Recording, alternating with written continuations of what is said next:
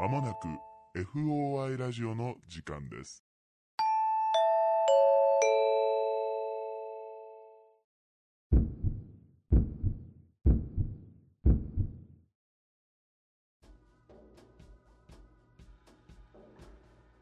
皆さんこんばんはオカルト捜査官の FOI ラジオです本日の担当捜査官はナンバー39の D 山本とナンバー41の K 横山でお送りいたします。お願いしますお願いします。この番組はオカルト初心者の我々がオカルト捜査官に扮し、一般人の一般人による一般人のための会談をテーマに、身の回りの不思議な体験、恐怖経験などを操作し、皆様にお届けする番組です。はいありがとうございます、本日は早口エディションですか？はい。ちょっと巻きで。なんでさ階段をさ、はい話す俺がさ 巻きの指示出されなきゃいけない マジ意味わかんないんだけどあの K がはい。終電の時間が迫ってるとか言って迫ってますね。刻一刻と。今日はゆっくり話そう家止めてやんねえしまだ終寒いんだ電逃してもよな。そうだな叩き出すけどいやいや。はい。もうそうですね。2週にわたってね途中で K がきいなくなるっていうパターンかも。しれないですけれども、はい。まあ。オープニングは2人でできますね少なくとも、どうですか？最近は。最近、はい。あの、皆さん、花粉の季節が、えマジ？はい。もう来てる？でもね、俺が住んでる地域がやっぱ特別多いみたい。あーまあ早そうだよねあっちね、山もあるしね。杉だらけで、あーそっか。なんか、今、最近になって、うん。なんかね、朝起きた時に目かゆいし、うん。鼻水ちょっと出るしで、いや、まさかな、まさかなと思ってたんだけど、うん。で、ちょっと耳鼻科行ってきますって言って、うん。その耳鼻科さんでもしかしたら、うん。正確に検査とか僕したことないんですけど、うん。花粉症かもしれないですみたいな。なんか鼻水が出てこんな症状なんですよねってう言っんたら、あーって言われて、うん。鼻の中を、なんか鼻用の内視鏡みたいなのがあるんだけど、はいはい。ちょこっとパッて入れられて、うん写真パッパッと撮られて、うんはい、これ見えます？って。典型的な花粉症ですって言って。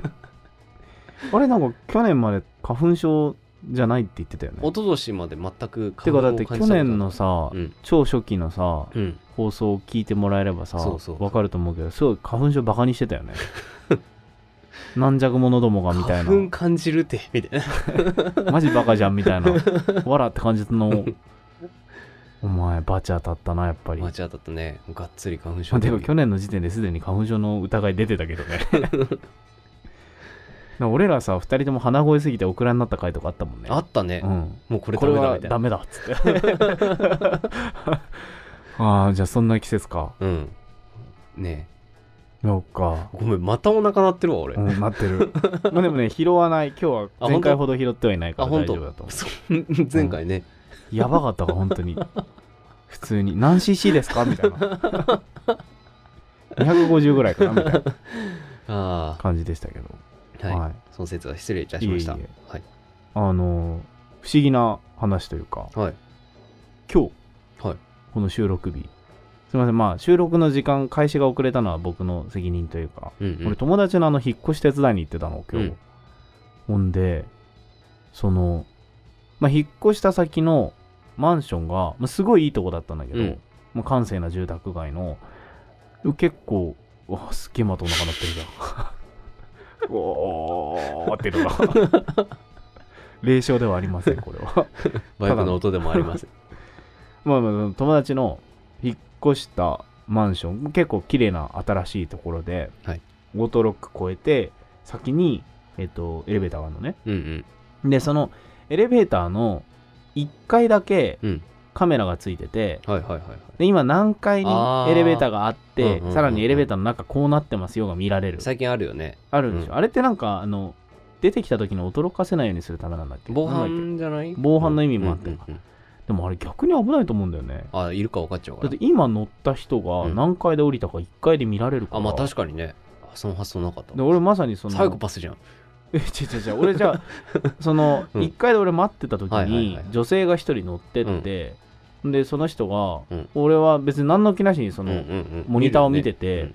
で3階で止まってその人降りてくのまで見えて、うーん。あれ？みたいな、まあ確かに危なくない？これ危逆に、ないねと思って、オートロックの後とはいえさ、うんうんねなんか偶然入っちゃう人とかさ今宅配とかも多いしさ、うんうんうん。と思って逆に危なくない？と思ったんだけど。まあまあまあ。その要はカメラが問題のカメラなんですけどその映っているモニターというか、うんうん。あの俺3人でその時作業しててはいはい。で俺はその引っ越した先のねそのそこに住むやつと一緒にエレベーター乗って荷物積んで、で2人で上がったんだけど、うん。もう一人いたやつはその積みきれない荷物があったから、うん。その残りの分を1階でうん。待ってて、そのそれと一緒に1階で待ってたのそいつは、はいはいはいはい。でだから俺とそのもう一人のやつが、うんエレベーターに乗って荷物を下ろしてる姿を、うん。ずーっとモニターがあってぼーっと見てたんだって、うん。あああとどれくらいで下降りてくんなと思いながら見てたんだって、あはいはいはい。そしたら俺とそのまあそこに住むやつ2人が乗ってるはずなんだけど、うん。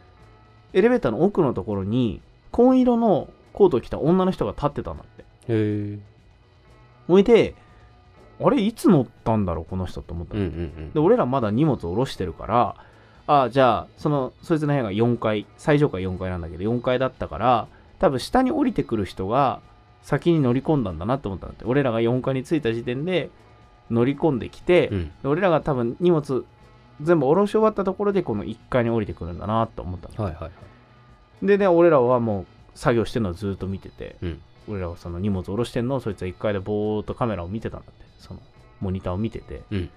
で下ろし終わって全部で俺らはそのまんまその中に乗ってる女の人にうん。挨拶も何にもしないなんて、あすいませんお待たせしちゃってとかあるはずじゃん、うん。で俺もまあ割とそういうことするタイプだしもう一人のそのそこに住むやつもうん。割とそういう礼儀ちゃんとしてる人だから、うんうんうん絶対この2人って「あすいません」とか、うん。待ってたらしかも中で「あうんうん。本当すいませんすぐやるんで」とか急いでやるはずなのになんかその素振りもないし全部下ろし終わった後も「あお待たせしてすいませんでした」みたいなジェスチャーも何にもしないまんまそのまま消えたからなんだあいつは感じ悪いなってちょっと下に見てて思ってたんで、うんでそのまんまエレベーターが3階2階って降りてくる間、うん。その隅に立ってる女の人はずっとモニターに映ってたんだって、うんうんその紺色のコート着た人。ん。で、降りてきました。で、多分自分もそいつは1階でうん。その人と会うと思ってるじゃん。はいはいはいで、自分もここに引っ越しの荷物を持ってるから、あ、さっき上で会った人たちとうん。友達ねって思われる。まあそうだろうね。っていうのはうん。予想はしててだからまあすいませんっていうのを俺言おうと思ってたんです、そいつは。あすいません、ちょっとご迷惑かけてまして、みたいなの、まあ会釈ぐらいはしようと思ってて、ドア開いたらうん。誰も乗ってなかったの。えでえってなって、うん。でもう一回画面見たんだけど、うん。誰も乗ってないんだって。へえ。だから、うんあの女の人は何だったんだろうっていうのをうん。俺言われて、へえその引っ越した先にその住むやつにうんうんうん。はこの話できないよよねっていう話になって、うん。まあそうだね新居だからそういうの言うのやめとこうっていう話になったんだけど。山本だけに話してくれたんだ。そうそうそう俺に話してくれて。きさんみたいな。そうそうそう。さっきみたいな、うん。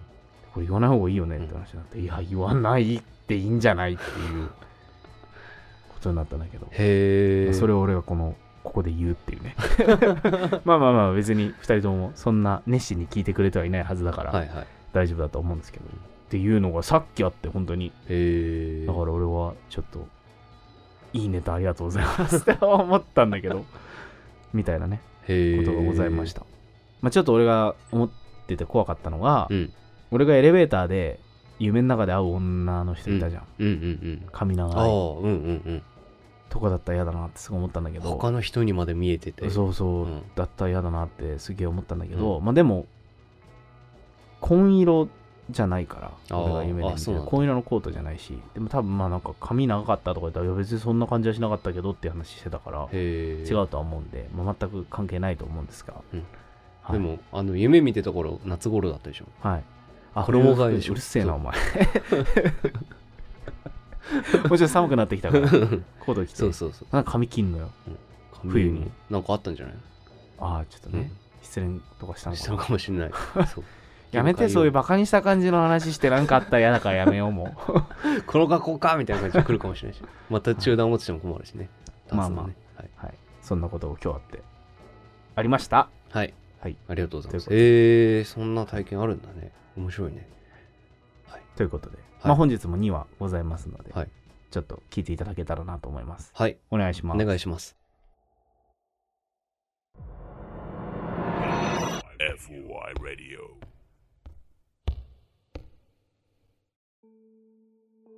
はい。では、本日1話目の話の前にですね、あのー、K 帰りました。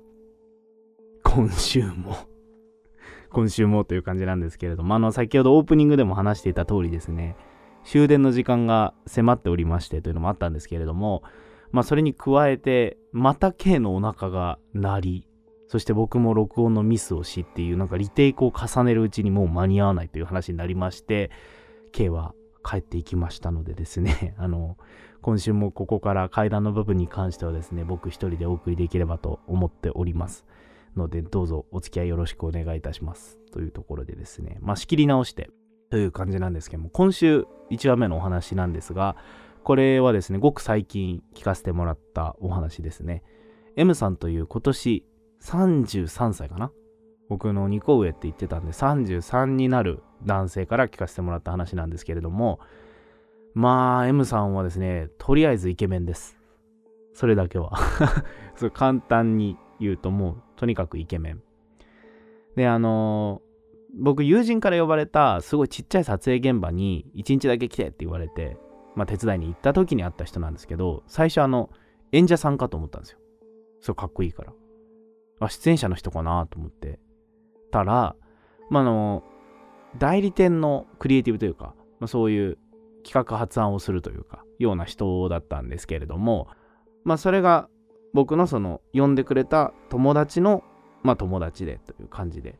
でまあ撮影終わってみんなで話しててでご飯でも食べ行こうかって言って軽くご飯を食べに行ったんですね。でその時にまあいろいろ話してでなんかこいつこういう階段の話とか集めてるんですよみたいな紹介もしてくれてあ面白そうですねみたいな。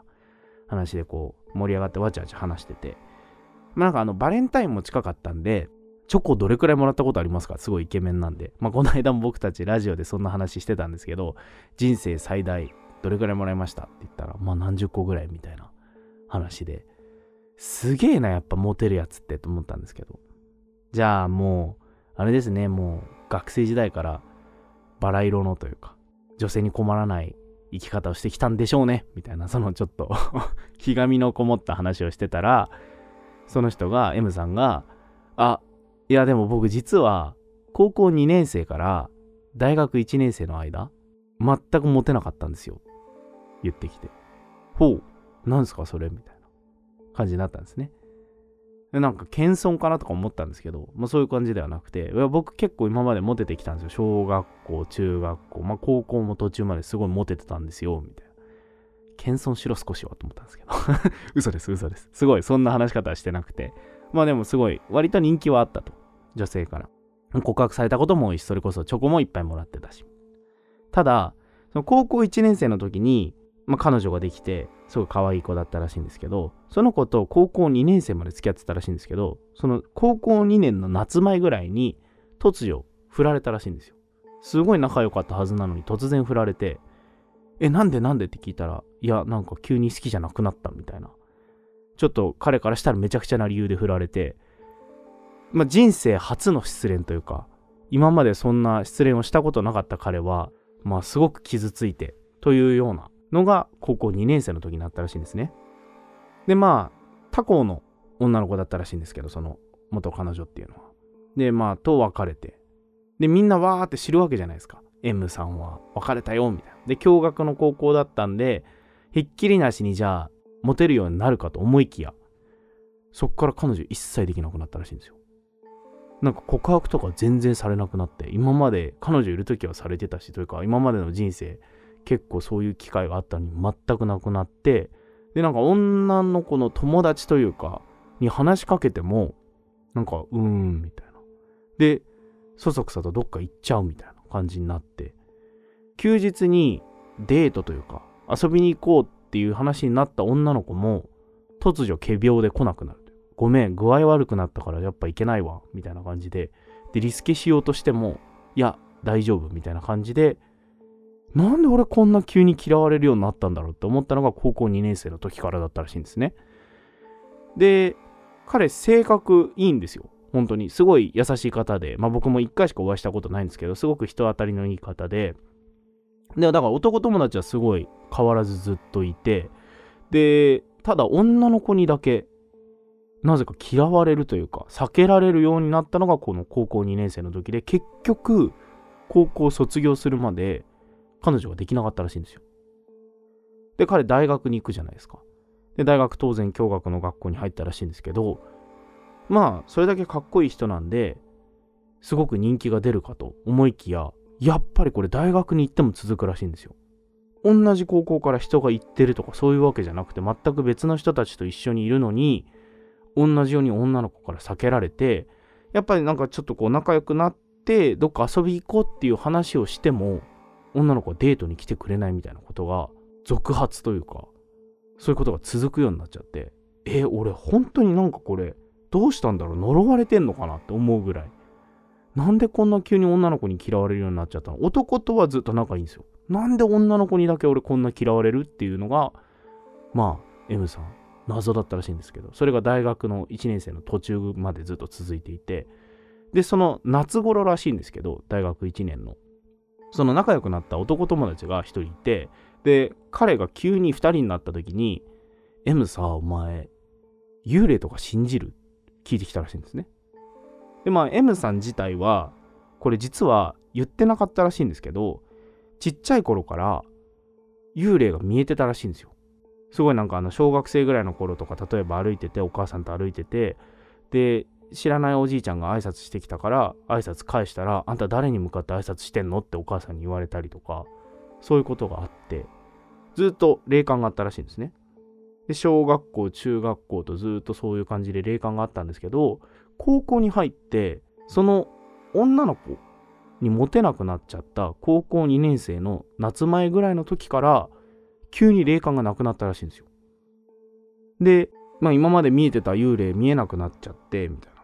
でも、まあこういう霊感とかって大人になりにつれて消えていくとか言ったりするんで、まあそれで俺の霊感消えたのかなって思ってたらしいんですね。高校2年生のぐらい、頃は。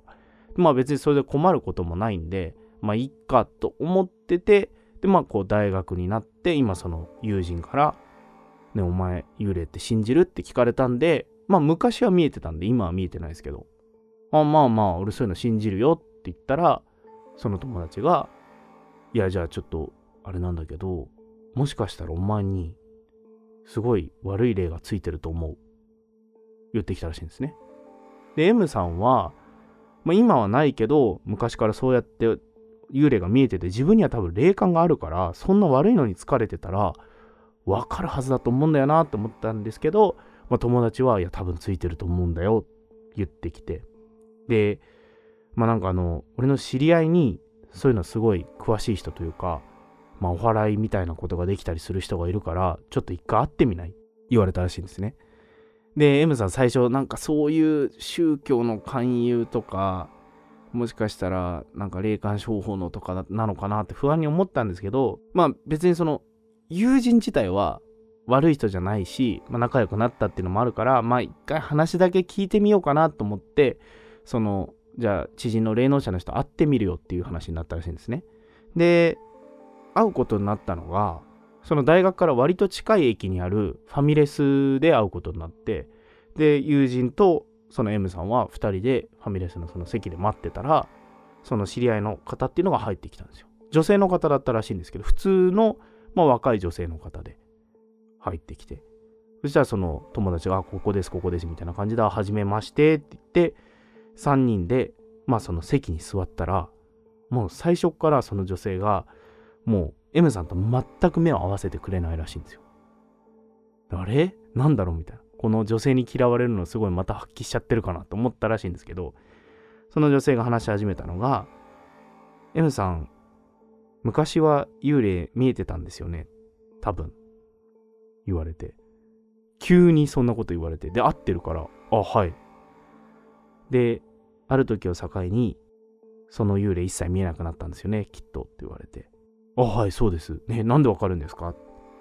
それと同時期ぐらいに、女性からもすごい嫌われるようになりませんでした女性から避けられるようになりませんでしたって聞かれて、え、え、本当なんでわかるんですか？もう M さんもう一気にその人のことを信じて合ってるんで、え、なんでわかるんですか？って聞いたら、いや、あの、ごめんなさい、あの、担当直入に申し上げると、今の M さんの状況私にはどうすることもできないですって言われて、いや、ごめんなさい、意味わかんないんですけど、まず僕に何が起きてるんですか？って言ったら、その人が説明してくれたのが、もう私本当はもう今すぐにここを出ていきたいぐらいなんですけど、あの M さんにすごい悪い女性の霊がついてますと。で、その女性の霊が強すぎて、他の幽霊とかが一切近づけなくなったんで、多分 M さん、まず幽霊は見えなくなりましたと。ほうほうほう。なって。で、じゃあもう一つ、その、なんで女性に避けられてるかなんですけど、もうその女性の霊が多分 M さんのことをすごく好きなので、他の女が近寄ってこないように、女性が近づいたら、すごい離れていくように、それを操作してますと。だから、今もう私も本当にすぐにここを出ていきたいぐらいなんですけど、みたいなこと言われて、え？え、マジっすか？それってなって で、もうごめんなさい。私、そんな強い霊、私にはどうすることもできないんで、まあなんか、神社なのかお寺なのか何なり行ってもらってお祓いしてもらった方がいいと思います。そういうプロの人にみたいなことを M さん言われてすいませんって言ってその女性の人は帰ってしまって結局。で、その友人もえ、ごめんなんかみたいな。やっぱりついてたかみたいな話になったんですけど、M さんそれどうしていいかわかんないじゃないですか。そんなこと言われて。で、払えないって言われて、で、どっか神社とか行けって言われても、そんなの当てもないし、どうしようってまあ思ってたらしいんですけどどうすることもできないまま結局その生活は続いていき大学生活は続いていきで結局女の子とはデートとかはやっぱいけないんですって。なんか仲良くなっても具合悪いってなっちゃうみたいなことはずっと続いててそのままこんなでその大学生大学1年生の冬だったらしいんですけどなんかクリスマスのその入ってたサークルみたいなのがあってイベント系のサークルに入ってたらしいんですけど、まあ、結構人数は多くてその冬の企画でクリスマスのビンゴ大会みたいなのがあったらしいんですね。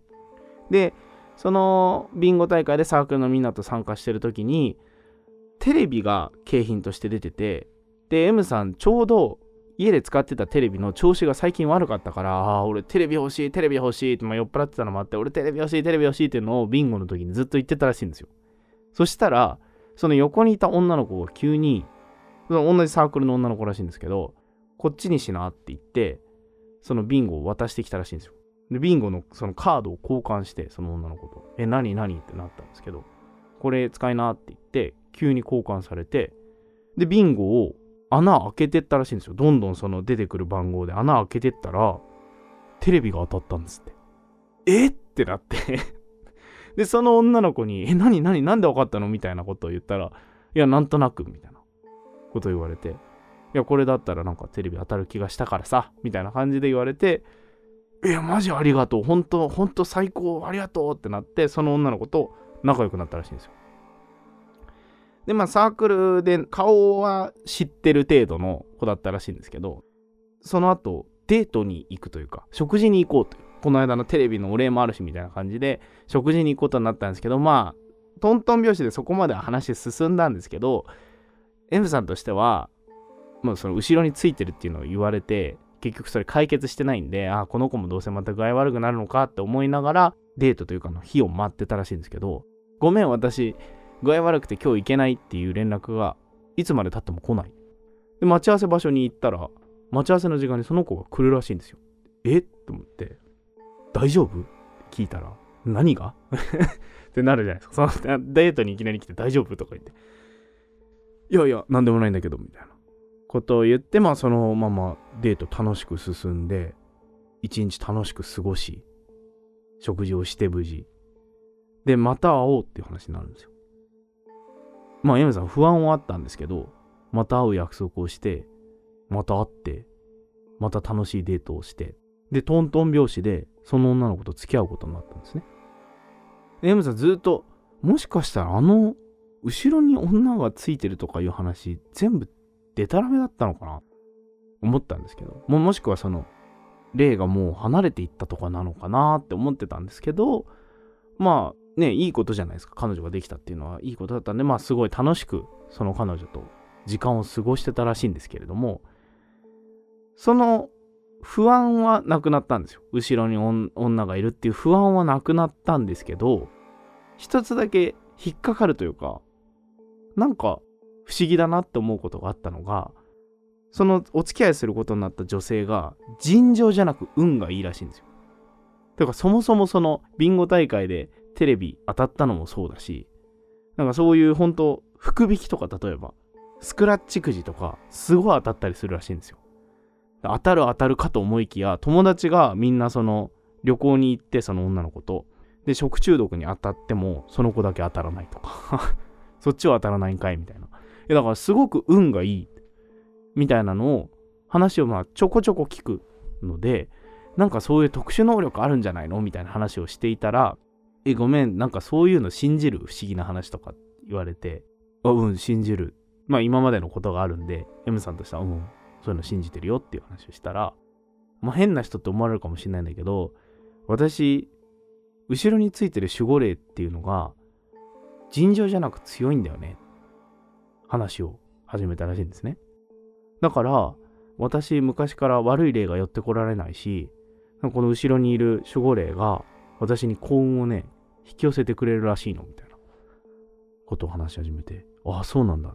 いやまあなんか私自身はその守護霊は見えないんだけど昔からそういうちょっと幽霊とかは見えたりはするんだけどねみたいな話を彼女に急にされて。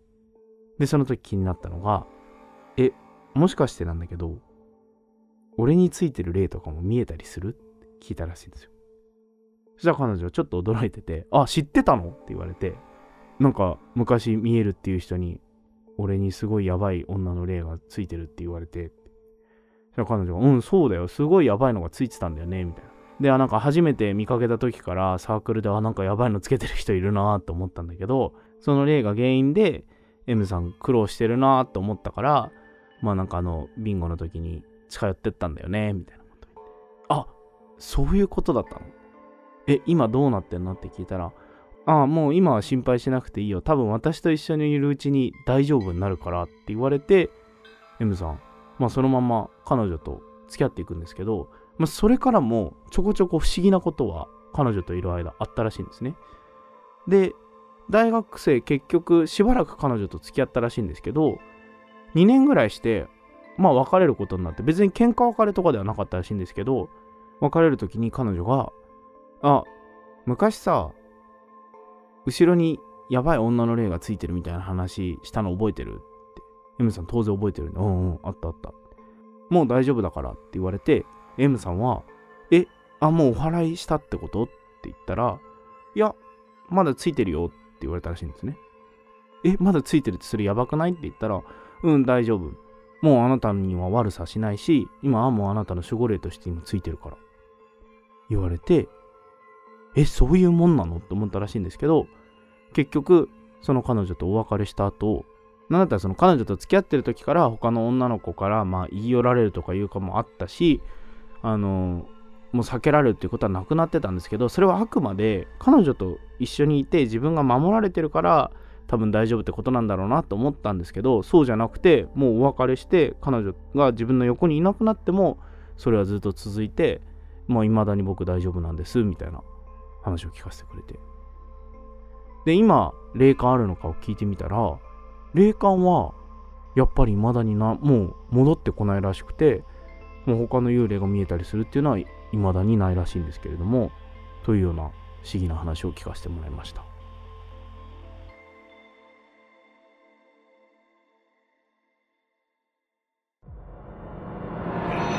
FOI Radio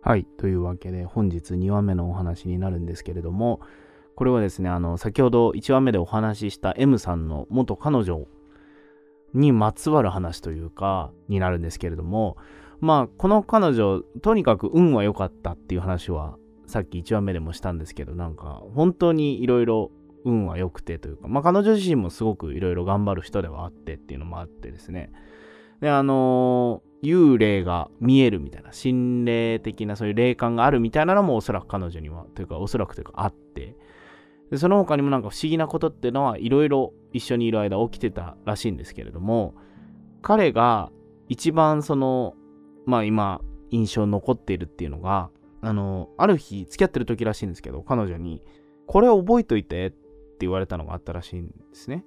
で、それが、なんかね、そのどう図形で説明すればいいのかっていう感じなんですけど、山の象形文字みたいな、こう3つ尖ってる部分があってみたいなマークだったらしいんですね。で、なんかそこに顔みたいなのがついてると。1個の出っ張りに顔みたいなのがついてる。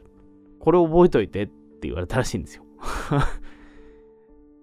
何これってなるじゃないですか。まあそのマーク自体を見ないと皆さんも何とも言えないかもしれないんですけれども、彼女が描いた絵を見て彼は、え、何これと思ったらしいんですけど、まあこれなんか覚えといてた方がいいと思うみたいなことを彼女に言われて、で彼は、ああ、わかった。まあね、そういう不思議なことをいっぱいある人なんで、なんか言われた通り覚えとこうって思って、それは記憶のどっかに残ってたらしいんですよ。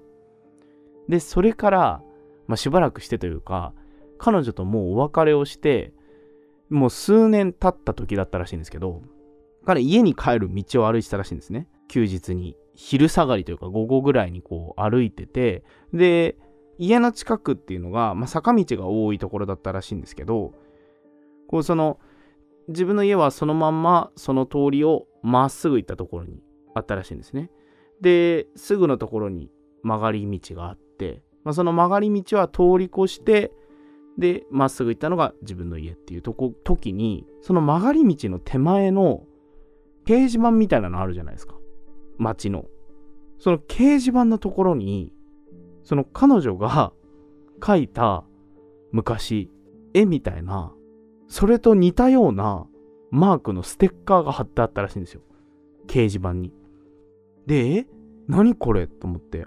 その一瞬で記憶が蘇って、あ、これなんか、昔あの彼女が俺に覚えとけって言ったやつだと思って足止めてその掲示板の貼ってあるそのステッカーをじっと見てたらそのすぐ行ったところが曲がり角なんですけどその曲がり角のところからその曲がっていくと坂になってるんですけどその曲がり角のところからいきなり車がスーッと降りてきてその先の壁にドーンってぶつかったらしいんですよ。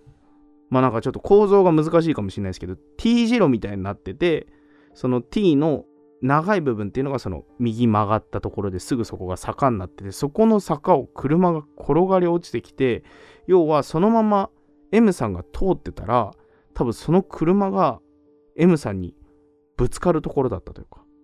結局 M さんはその掲示板を見てたからそのタイミングが鉢合わなくて助かったんですけどでまあなんかまあ、事故というか、どうやらその坂道の上のところで、車がなんかニュートラルのまんま駐車しちゃったかなんかで、ブレーキ効かずにそのまま車、誰も乗ってない車だったらしいんですけど、が降りてきて、落ちてきて、みたいな感じで。で、まあ幸い怪我人とかは誰もいなかったらしいんですけど、俺もし、このステッカーに気を取られてなかったら、死んでたじゃんって思ったっていう経験があったそうです。で、まあこれを彼は、まあ何より、まあある意味覚えているっていうような話で聞かせてくれたんですけれども、えーこの話自体はですね、話すことは許可はもらってるんですが、この彼女に関してあんまり言及しないでほしいというふうに言われていてですね、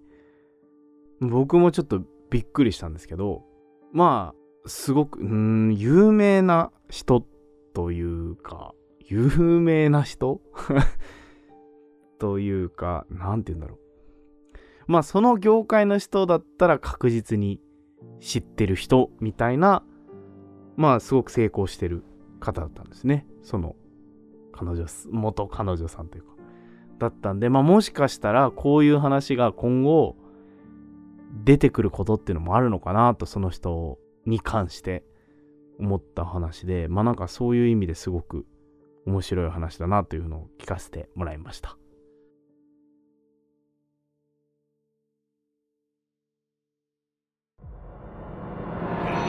FY Radio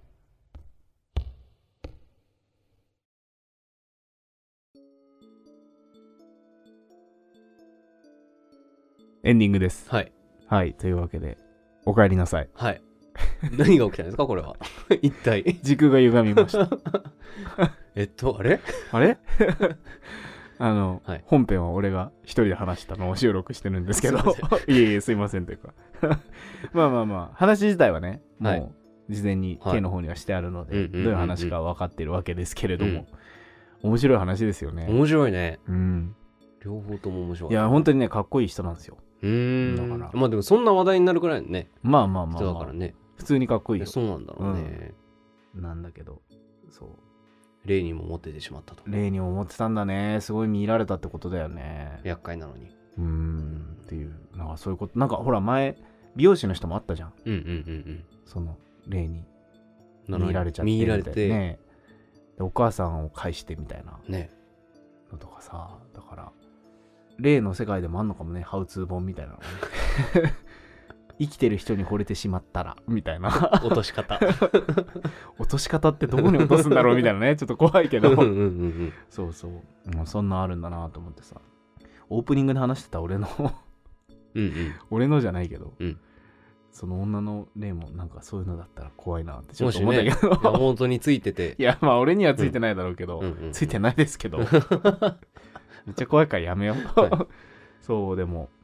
いや、だから、でも結局彼は、どこうでん。その女性を拾ってきたかっていうのは全く分かっ。てないっていうのが。いつの間にかなんだね。そうなんだよね。ある日突然っていう感じだったから、うんうんうん。っていう風に言ってて。でね、もうね、その、まあ、彼女と別れて、うん彼はね、もうね、不思議な経験しないんだって。へえ。だから全部そういうのをうん。持っていったのか、うんなくなったのか。でもさ、逆の話は聞いたことあるじゃん。すごい霊感強い人と一緒にいて強くなったとか強化されたみたいなのを聞いたことあるんだけど、全くなくなったっていう話はないね。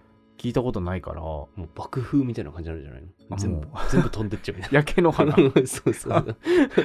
爆心地だったのに、あまりにも近すぎたがためにもしくはもうものすごい力を持ってるかだよね。あ あ。ああ、もうものすごい力になっちゃったから、彼女と一緒で、あそう。も何も近づいてこないのかもしれないけど。やばいやついるみたいなね。